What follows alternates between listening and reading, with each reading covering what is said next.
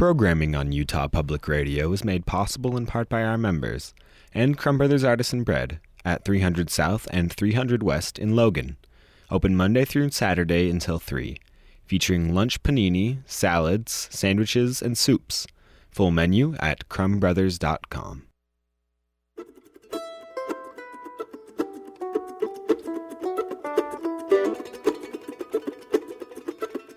Welcome to Access Utah. I'm Sherry Quinn. The Utah State University Ecology Center is hosting a series of seminars each month with scientists from across the country. The next one, January fourteenth and fifteenth, is Hope Jahren from the University of Florida. She's a plant physiologist and has authored numerous scientific papers. She's also a writer and maintains a blog titled Hope Jahren Sure Can Write dot com. I talked to her from her small hometown in Minnesota, where it was thirty-five degrees below zero this week. I grew up here in rural Minnesota, close to the border with Iowa. There's not too much around here. In my little hometown, there's a great big slaughterhouse, and so most of the town works there. And um, my parents, however, were teachers. My dad was uh, a teacher at the county's community college, and so he taught chemistry, math, and physics, and basically anything that needed taught in the sciences. And so we grew up kind of with that influence, and um, we were always around with him and his work, and he was always doing stuff at home with us. And so it became, I have three older brothers, and of course they were all interested in science and doing stuff, and we just had that as kind of a daily influence all the time. There's not much else to do, really.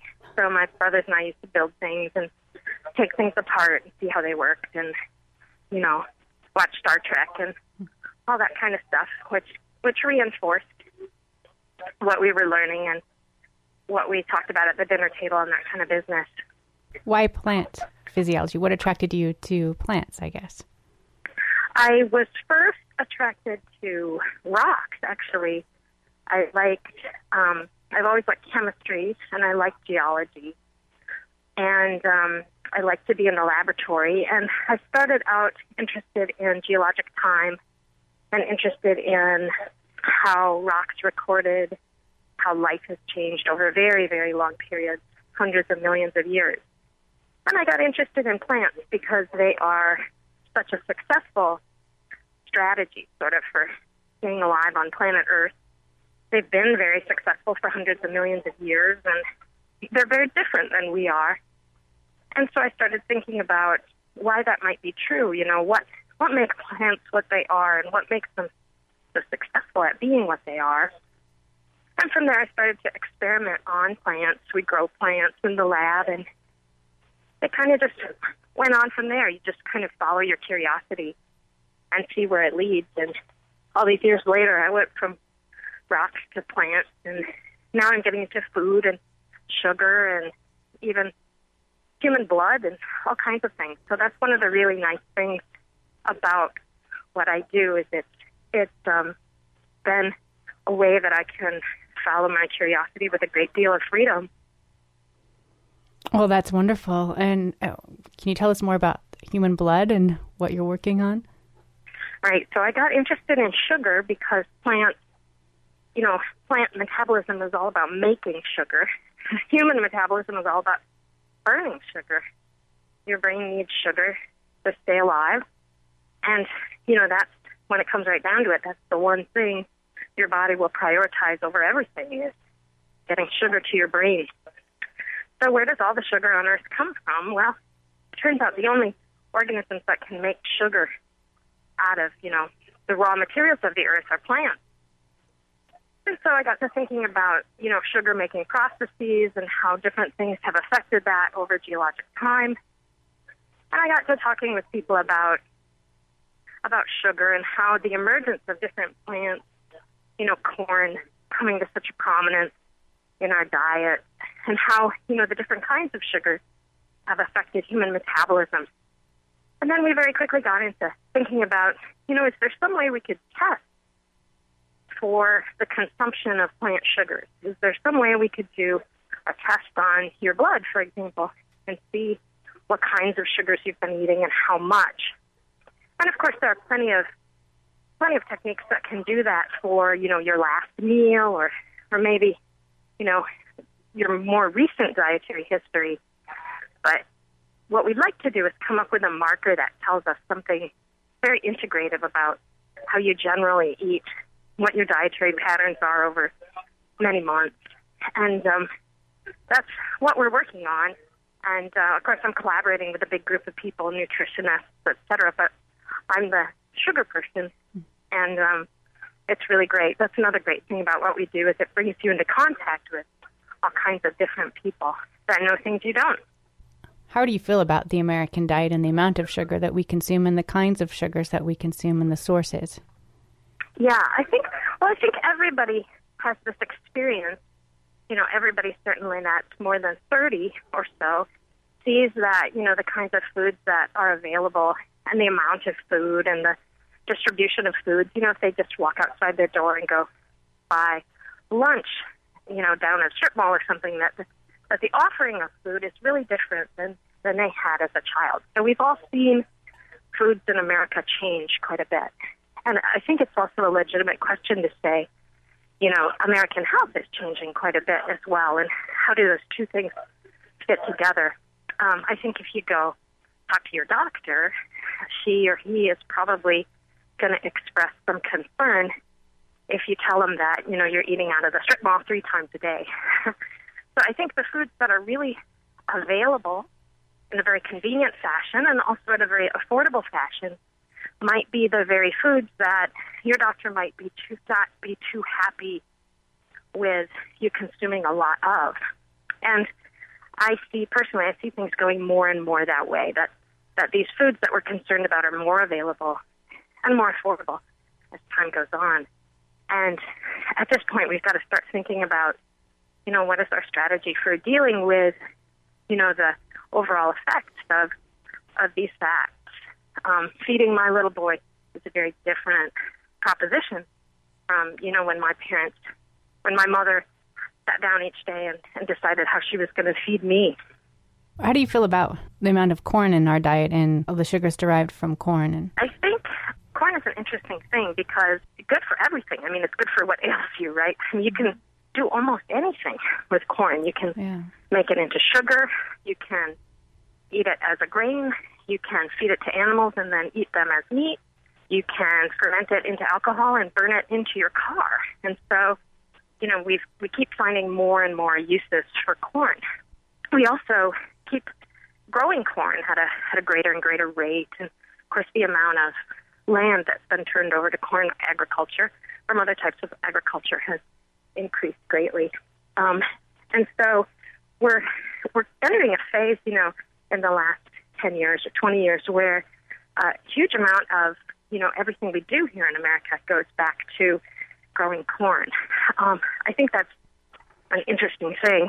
Um, we've never had, you know, an economy that's so, so very much based on corn before. And it is worth asking questions about, you know, is the conversion of, you know, sugar sources over to corn sugar sources, and fuel sources over to cornfield sources, you know, what are the ramifications of this, and, and you know, is this a good idea? Um, of course, if you supply corn seeds, um, it's a very, very good time to be in business right now. I'm intrigued by the title of one of your ta- upcoming talks in Utah, um, Global Change in Your Dinner Plate. Can you discuss that talk and what that means? Right, exactly. So I'm interested in plants. I'm interested in the way plants work. And in, you know, in human society, we've basically turned plants into three things: um, food, wood, and medicine, right? Yeah. So um, you can grow plants and get all those three things out of them, and there's really not very much you can do as a society without some kind of supply of those three things. You might not think about wood, but if you look around your office, you'll probably notice that there's a huge number of items made out of wood, and actually a lot of the structural things we depend on go back to wood. Mm-hmm. But anyway, back to food. So one thing that's interesting about plants is that they use the atmosphere for um, raw materials. And the atmosphere is something that's changing actually very quickly. Um, and that's not a interpretation of data. That's actual data. We can see that, you know, C O two levels are going up. The amount of different gases are changing. We call this greenhouse gases sometimes because they affect plant growth very much in the way that, you know, you build a greenhouse in order to supply very specialized conditions for plant growth. So one thing that we've noticed is that if we change greenhouse conditions into a configuration that we might expect for the future, um, we see plants change.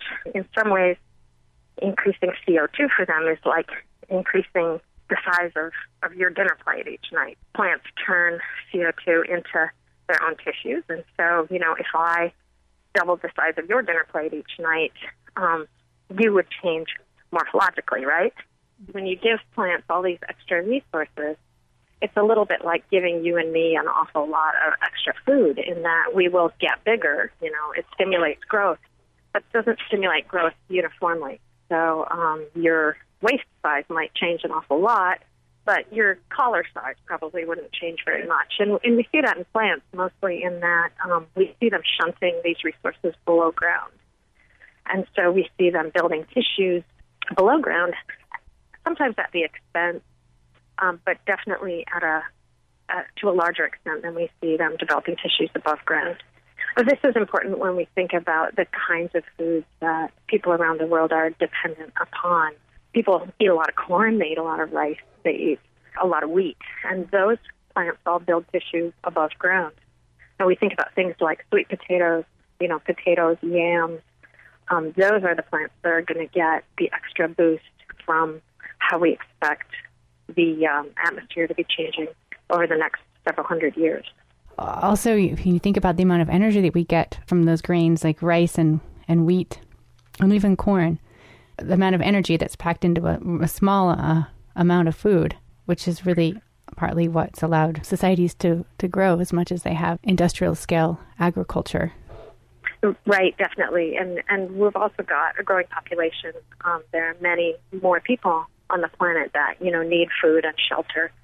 Um, and resources. And so thinking about, you know, how to, uh, what to grow and how to distribute what we grow is going to be uh, a really important de- endeavor for the next couple hundred years.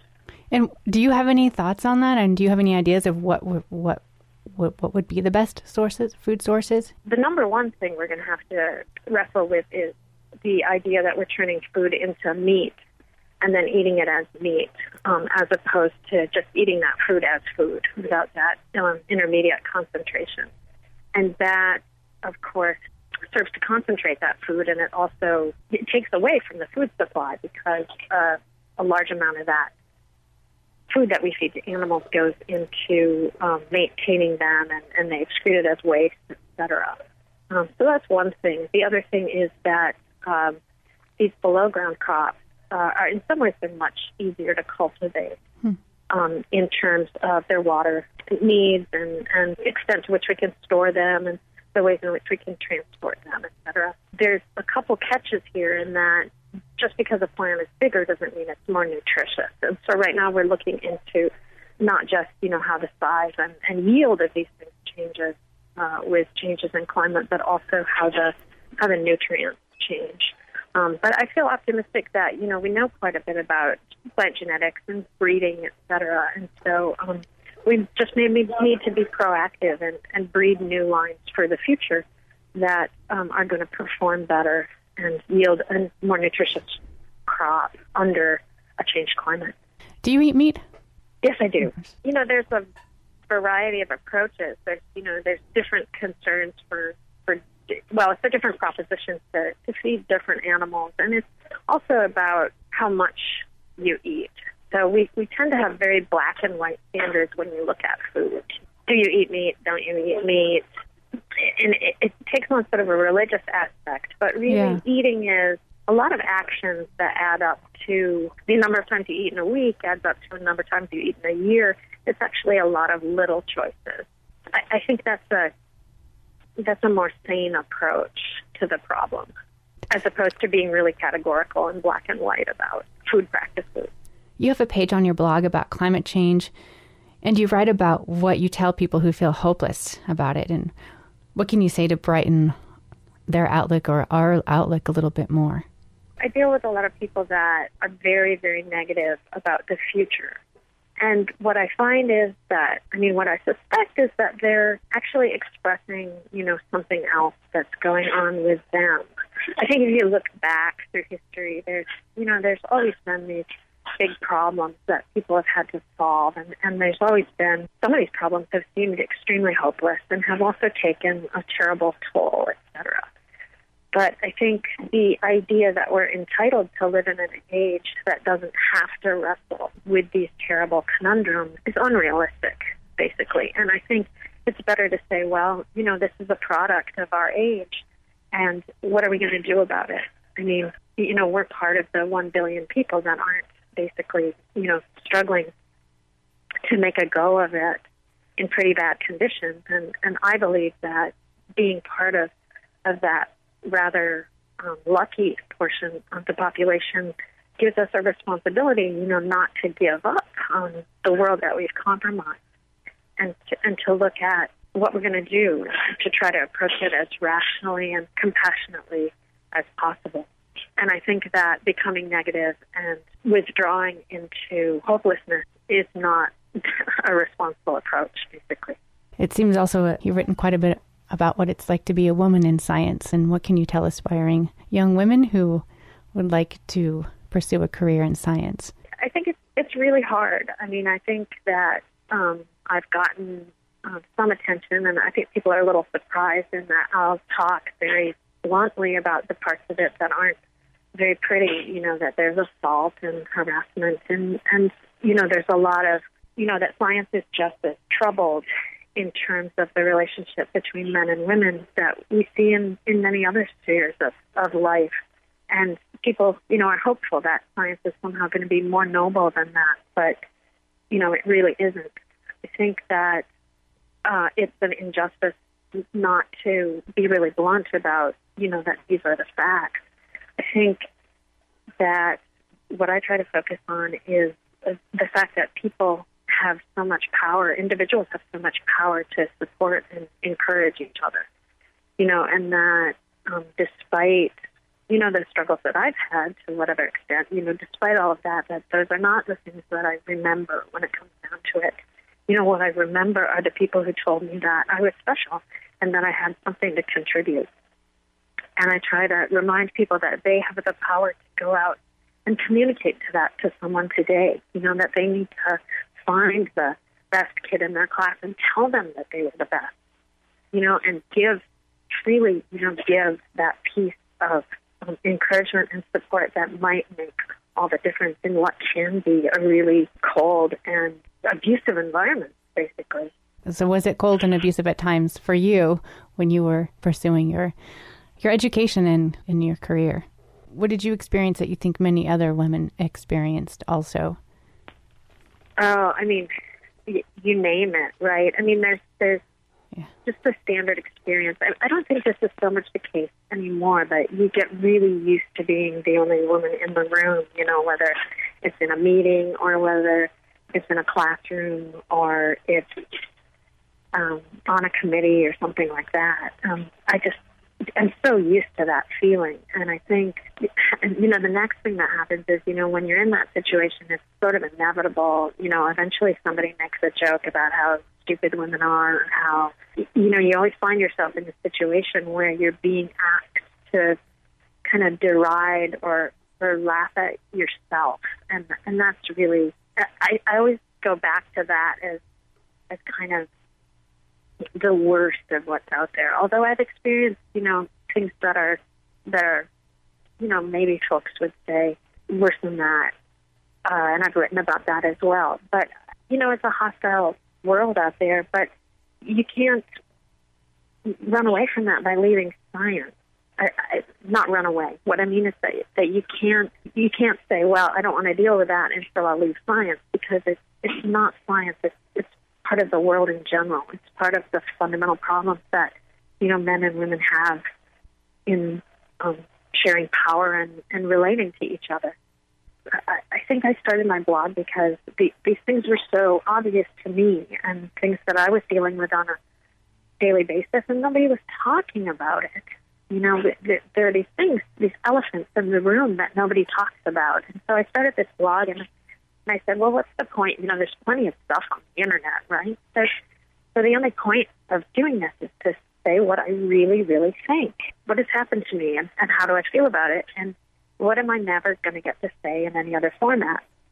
And so I did it, and um, turns out people are interested to read it. It's really been a big surprise. But do you think it's actually getting harder for women, especially because it's becoming even more competitive and it's publish or perish? How far along do you think they've come in gaining more respect in the field? I think the issues are different today. Yeah. I mm-hmm. wouldn't say that things are better or worse. I think that, you know, each generation is going to have its, its things to wrestle with. I was really saddened and troubled to see, you know, the most recent Gamergate stuff. I think today's young women deal with a host of, you know, uh, anger and violence and, and hurt that we didn't have in our day simply because, you know, the Internet hadn't been invented yet and there weren't the same kind of vehicles. So, you know, whatever gains we've made, but, but the troubles, the really fundamental troubles are still there. And, and we still have to really try to confront those and say, you know, where does this anger come from? You know, why why aren't we safe? I think we're still asking the really basic questions on our own behalf and also on behalf of each new generation of women. I don't see a time when we'll ever have to stop asking those questions. You're giving two talks in Utah this week. The second one is titled, What Can Carbon Isotope Composition of Plant Tissue Tell Us? And can you give us a synopsis of that talk? That talk is a little more technical, and it basically tells the story of a lot of experiments that we did over the years. Um, and uh, in the end, it talks about some things in carbon isotope fractionation that we've we've observed lately that I think are quite significant. But this talk is really just the story of how we started looking for those things, um, the wrong turns that we took along the way, and how we finally got to this point where we started to recognize that we were seeing something really important, and then how we nailed that down and began to communicate it. So in one way, it's, um, you know, talking about the science, but in another way, it's it's sort of uh, the story of, of how we got to something, you know, over the course of twenty years that I think is, is really special. What are some of your next topics? I'm I'm really into giving, you know, practical advice. I, I read a lot of applications from students. I, I review a lot of stuff, and, and I think, gosh, you know, and, and I see you people make the same mistakes, you know, again and again, or, or I see ways in which it just seems like there's there's some basic stuff that people aren't being told in terms of how they could could really up their game. And so I'm really into, you know, throwing out what I think are is some good advice for, you know, how to write a letter, how to write an application, you know, how to do some of the steps that you need to make to be successful. And if it happens to be useful, then, um, you know, it's time well spent. But at least I've gotten to see my, say my piece. How do you like teaching, and what do you gain from it, and what do you hope to convey to your students? I like to teach. I've done an awful lot of it. I wish I could just get every single person in the world at one place at one time and then teach them this stuff that I think people really need to know. You know, everybody needs to know the difference between a plant and an animal. What's really the fundamental difference, and, and why do they evolve differently? And, and there's these things that I just think every every person would, would enjoy knowing that. And I find myself every year kind of teaching people five at a time or twenty at a time or whatever. Mm-hmm. So presently I'm looking for a way to to do that teaching on a much bigger scale. And I'm wondering if it could be, you know, my blog, or it could be YouTube, or, or even, you know, some writing with P B S or something like that. So that's, that's what I want to get into. And, and I see that as teaching. And um, that would be yeah. something I would really love. What fascinates you about life on that microscopic level?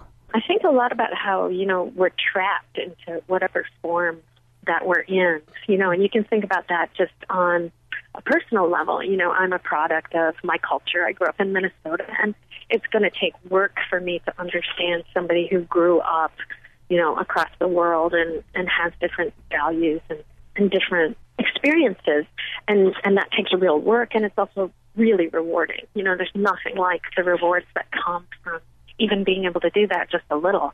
And and you can scale that back and say, you know, I'm a I'm an animal. I, I move around and I know how to eat and um, uh, experience the world that way. But if it rains or it gets cold, I've got to go inside, you know. And and what is the perspective of, you know, a tree that doesn't move around and, and can't get out of the weather and, and lives for two hundred years and and all these really foreign concepts. And so to me, it's really fun to think about just how different something can be and, and what staying alive on planet Earth means when when that's your strategy and, and you're not an animal. And again, you know, like my other example, the rewards from stretching your imagination like that are, are really incredible. You know, the pleasure that comes from it, it just, it's very indulgent in a way, you know, the life of an academic. You know, to actually be paid to wonder about things and, and think about them and, and talk about them to other people. I, I just marvel at the fact that this is actually a job. And, you know, and all I can do is try to show that I'm grateful for the opportunity by working as hard as I possibly can, trying to realistically show people honestly and openly that what the job is. Um, I think people in general would be really proud of the scientists we have in this country if they knew a little bit more about what we're doing and how hard we're working and, and how much we care. Shows like yours, I, I think, are instrumental in bringing that to people. I mean, not everybody wants to sit and stare at a plant all day like I do, but, you know, maybe a lot of people would be happy to know that there's some really fun and interesting things that you can learn along the way and that, that you know, there's just armies of scientists working conscientiously and carefully in order to to attack a whole variety of problems.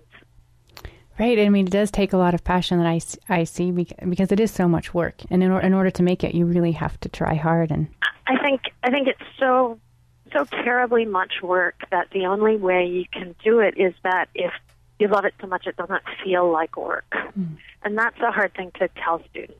Um, yeah. You know, if they only do this, if you love it so much that you'll be unhappy if you don't do it. Because it's not a career. It it takes over your life, and it gives back these incredible things, but it gives back in proportion to what you give it. And I think that's hard advice to hear sometimes, but I honestly, you know, I think it's I think it's the right message to communicate. At the end of the day, I don't know, people are drawn to one thing versus another, and um, if they can get into a situation where following their heart leads them to something Uh, that they're really good at. I'm aware there can be many obstacles for students pursuing scientific careers, particularly in laboratory settings. It's strange because I'm not, you know, I'm not a bitter person. I'm very, very grateful that I get to be a scientist every day. Um, but I'm also very committed to, you know, being honest about the fact that science has a very troubled landscape, particularly in its relations between men and women, and um, not talking about it is not going to make it go away. I notice you boldly addressed a lot of these issues in your blog, and, and what have been some of the reactions to it? It's varied. You know, there's an awful lot of academia that doesn't read the internet. Mm-hmm. So um, what I realize is that I'm really disproportionately talking to, you know, not my peers, but to people that are either deciding to get in the business or they're struggling in the first stages of the business. And so I, it, it's this weird thing where um, there's an awful lot of students, et cetera, that I might not ever meet that might have read my stuff, but uh, other faculty that I work with every day have certainly never seen it. So I feel a little bit like I'm under the radar. And it, it's a strange thing, but I try to I try to just write, you know, when you write, you can't you can't worry about how people are going to hear what you're writing too much um, because that, you know, you, you go down that rabbit hole and it'll really change the way you express yourself. Um, you have to stay honest and true to your own voice and, and, and really think about what do I want to say. And, and then at the end of it, all you're going to have to fall back on is the fact that you wrote it as honestly and accurately as you could once it's out there and, and people are criticizing it. You know, your only comfort is really going to be to tell yourself, well, if I had to do it over again, I would have done the same thing. So uh, that's how I approach it. That was Hope Jahren. She is this month's featured speaker at the U S U Ecology Center, January fourteenth at six p.m. and January fifteenth at four p.m. The talks are free and open to the public. Her first talk, Global Change and Your Dinner Plate, is geared more for a general audience. Sherry Quinn, Access Utah.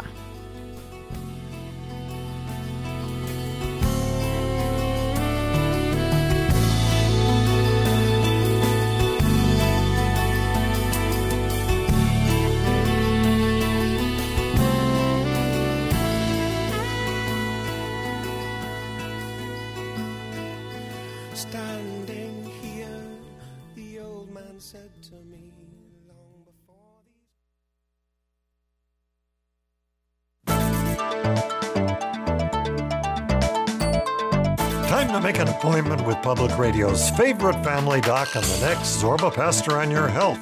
It'll be a jam-packed hour in healthy living, including this tasty recipe for chicken and pepper stew. We always have a great time. So will you on Zorba Pastor on your health from P R I, Public Radio International. Friday morning at ten on Utah Public Radio. Programming on Utah Public Radio is made possible in part by our members and the College of Science at Utah State University. Public outreach information on our Facebook page, Cache Valley Science Kids. When students and faculty learn together, discovery follows. Information at usu.edu slash science. This week on the Putumayo World Music Hour. It's a Portuguese musical odyssey as we travel from Portugal to the New World.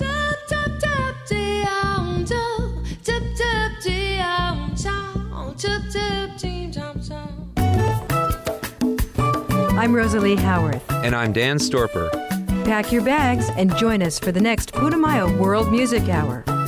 Friday night at ten on Utah Public Radio.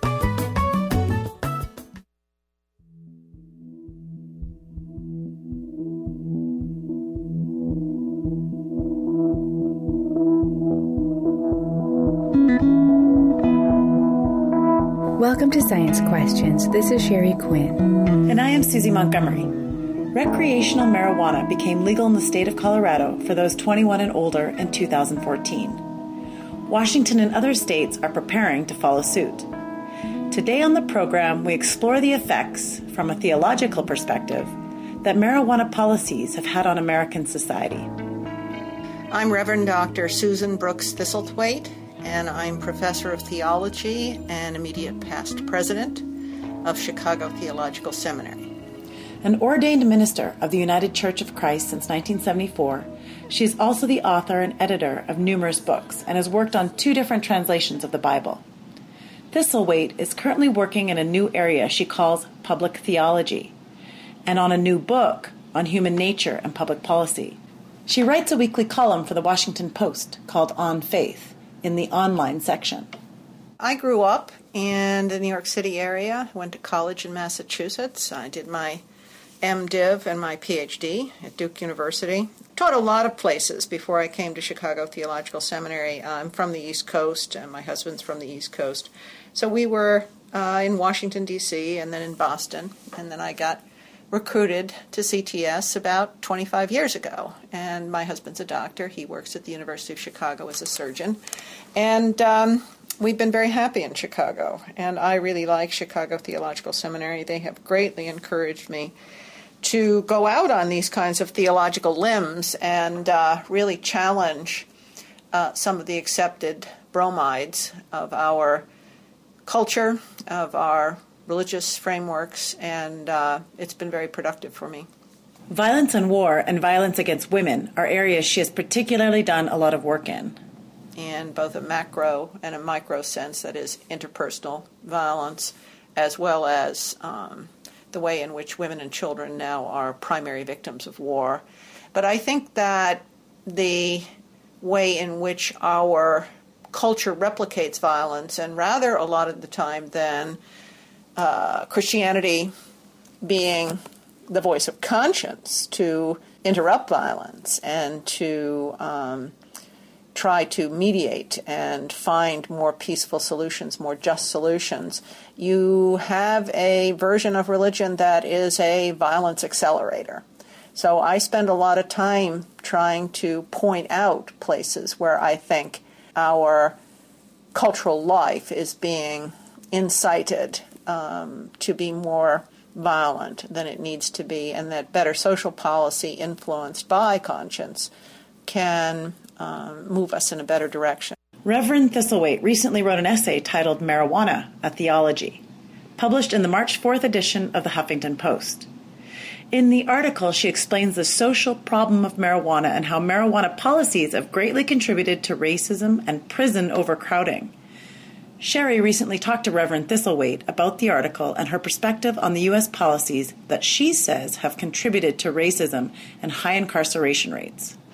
As I said in the article, people tend to look at what you put in your, you know, body, uh, marijuana as an example, um, as a, just an individual problem. But in truth, it's a social problem, and we want to think about the social body and what's good for the social body. And the policy on uh, marijuana, ha- which is the so-called war on drugs part of it, began in the Nixon administration, has been drastically racist, um, as well as making us among the leading nations in the world. We incarcerate more people than China. Uh, so uh, um, this is this is a ridiculous way to um, to run a society. Why aren't we trying to rehabilitate people? Why are we instead stuffing our prisons? And a very distressing aspect of the prison system, of course, is the privatization of prisons. Uh, you should never make a profit off of incarcerating people, because then there's an incentive to keep them incarcerated or to get them incarcerated. Um, but, you know, we have five percent of the world's population. We have almost twenty-five percent of its prison population. And the marijuana policy is a big part of that. Uh, it's just a feeder system for the jails, and particularly a feeder system of black men into the jails. Black men are more than six times as likely as white men to be incarcerated for the same marijuana offense. That's a statistic from the Pew Research Center. And uh, another really, really good resource for those of your listeners who want to go further is an A C L U report, The War on Marijuana and in Black and White. Let me say that again. The War on Marijuana in Black and White. And it's available on A C L U dot org, and it is very comprehensive in documenting how much wasted time and money we have spent on this fruitless drug war that instead we could use on education and rehabilitation. Have you looked at the incarceration rates for Hispanics? Oh, yeah, that's yes, yes, that's very um, much a part of this report as well. And uh, the Hispanics are gaining um, on the African-American population in relationship to rates of incarceration. Men make up ninety percent of the prison and local jail population, and they have an imprison rate fourteen times higher than the rate for women. And these men are young. Incarceration rates are highest for those in their twenties and early thirties. Stepping back from such high rates of incar- incarceration, I mean, people who are incarcerated end up having very poor health outcomes, for example, after that. So then the costs don't go away. They get transferred to another part of the system. So I think we've got to find a healthier way to approach this.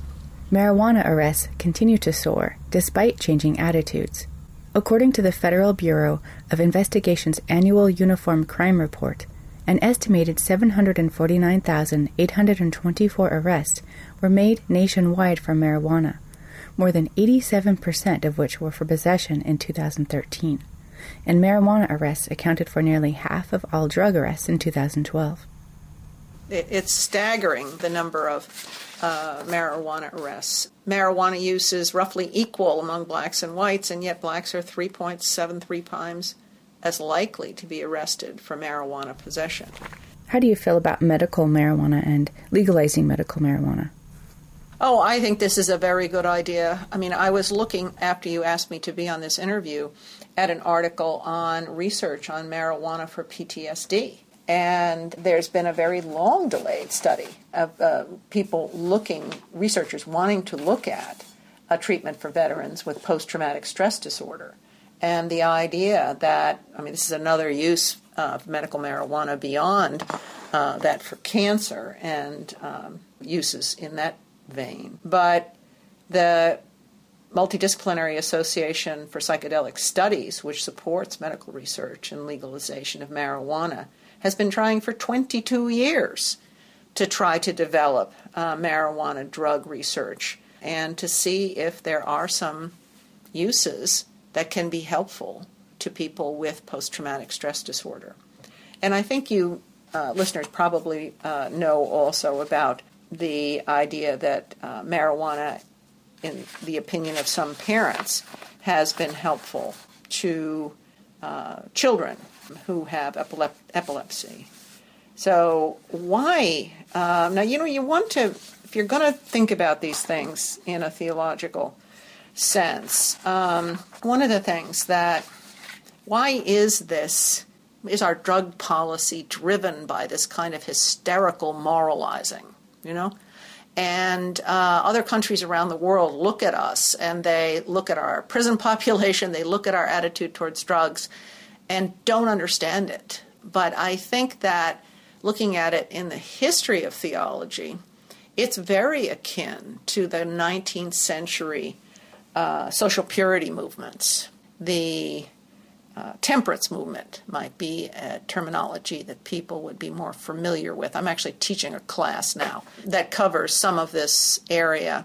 And so the idea was that, you know, right, we are the, America's the kingdom on the hill, the new Jerusalem. We're going to bring about the kingdom of God on earth. So we have to be pure. And so legalizing alcohol was impure.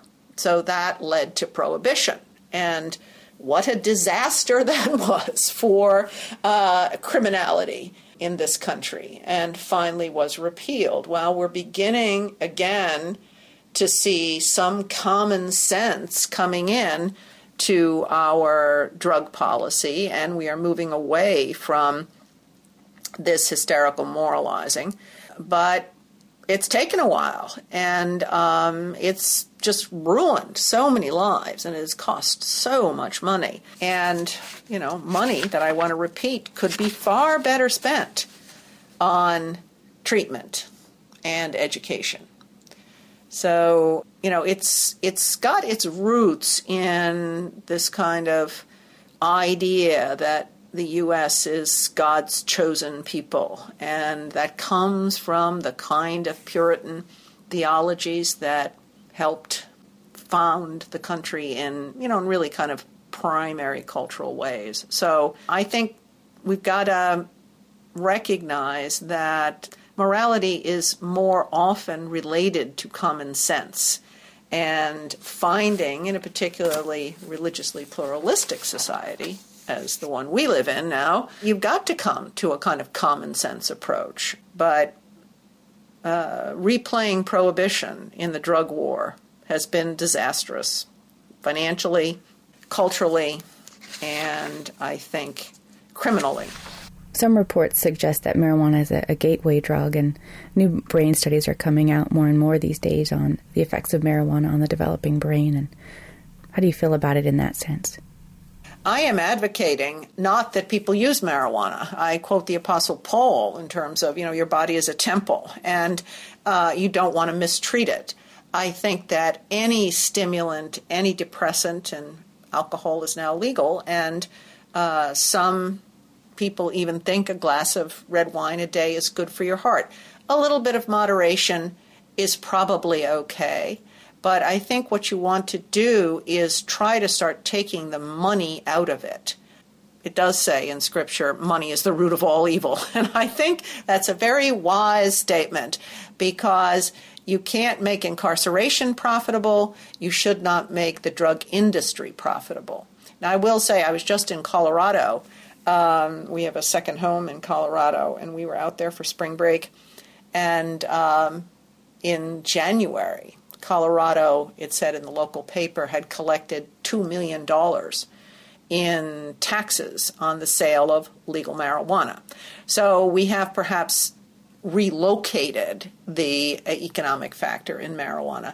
Um, and I would think not for the highest purposes of the common good, but perhaps because states are looking for revenue, you're going to see more legalization of marijuana. That's just going to be economically driven. Um, but I think that what we need to lobby for now is to get some of those funds, you'll never get all of those funds, but some of those funds diverted to education and treatment. Because there are some people who can't handle stimulants or who or who can't handle depressants. People become alcoholics. So uh, I think that that's where we could put some social energy, and getting, reducing the prison population as well, because these will not be criminal offenses then, uh, will help enormously. You have generation of people who um, have been incarcerated at incredibly high rates um, amongst racial ethnic minorities, particularly, as I said, men. Um, and this is this is very bad. It's very bad for families. It's very bad for children. And it just has to stop. There are some pockets in the U S where economies in, in some rural areas have have been consumed by the marijuana industry. And how can we address the issue, this issue, and the issue of arresting so many people where the legal line is often blurred? Well, we are in a period, broadly speaking, of economic disarray in the country. And you've got, you know, low-wage jobs, and you've got very high-end technical jobs, and in between, as people have routinely said, the good jobs in the middle have gone away. So these are connected to larger problems. Marijuana policy is not going to fix that. But I think that we can stop the most egregious effects of this locking people up for nonviolent marijuana uh, use, and divert those funds to education and treatment. And I think that's the way we need to go. But I think we've got miles to go. I think that the takeaway from this is this has been an extraordinarily racist policy. And I think the move to decriminalize and legalize marijuana is a step forward in terms of more racial justice. We're a racist society. That should be self-evident.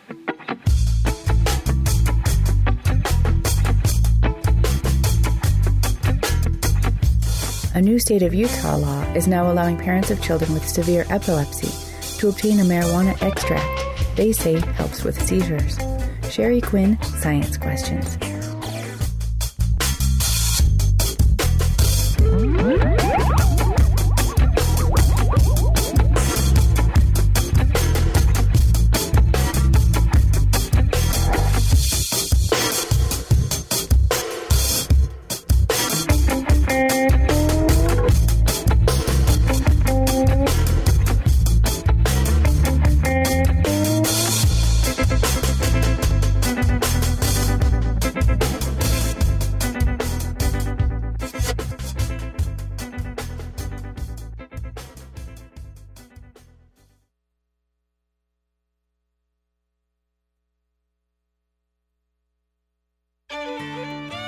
It's the Beehive Archive on Utah Public Radio.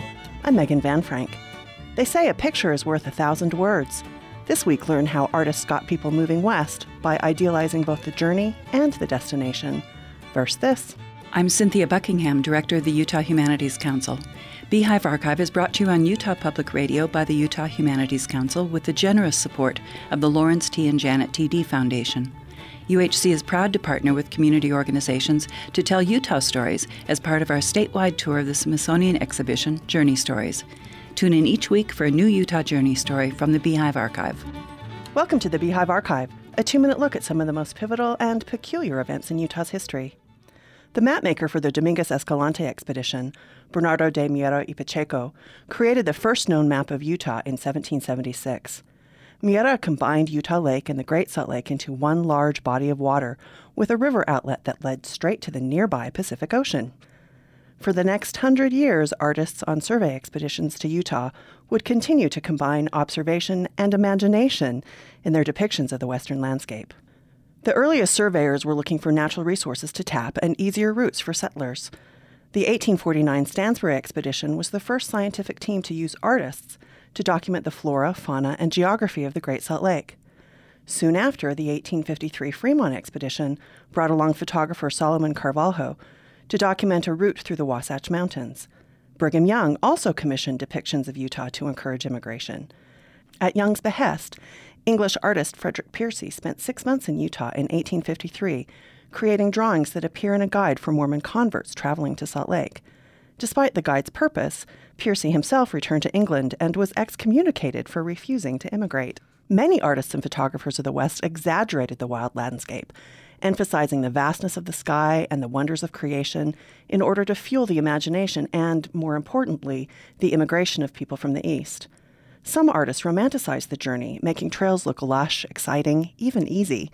Albert Bierstadt, for example, came to Utah with the eighteen fifty-nine Lander Expedition. Bierstadt was known for his sweeping mountain vistas, which convey the emotions provoked by nature more than they depict geographic reality. Other artists like Thomas Moran, who accompanied the eighteen seventy-three Powell Survey of the Colorado River, created paintings of Zion, Yellowstone, and the Grand Canyon that influenced Congress to protect these areas as wilderness.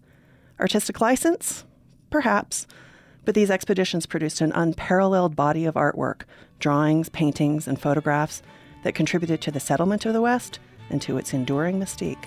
This episode of the Beehive Archive was contributed by Michelle Hill. Sources and past episodes may be found at utah humanities dot org. For the Beehive Archive, a production of the Utah Humanities Council, I'm Megan Van Frank.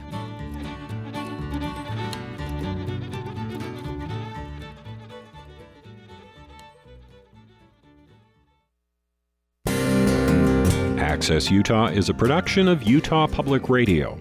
You can listen to this episode or previous episodes of Access Utah anytime at u p r dot org, where you can find a link to subscribe to our podcast. This is Utah Public Radio, K U S R H D one Logan, K U S K H D one Vernal, K U S L H D one Richfield, K U S T H D one Moab, K C E U Price, and K U S U F M H D one Logan. Peter Carey writes about hackers and cyber warfare in his new novel, Amnesia. How do you write something enduring about something that comes out of a digital cloud? And you are trying to do something that will last, and you're trying to, every second, make something that's true and beautiful that never existed on the earth before. Peter Carey, Saturday on Weekend Edition from N P R News. Saturday morning at six on Utah Public Radio.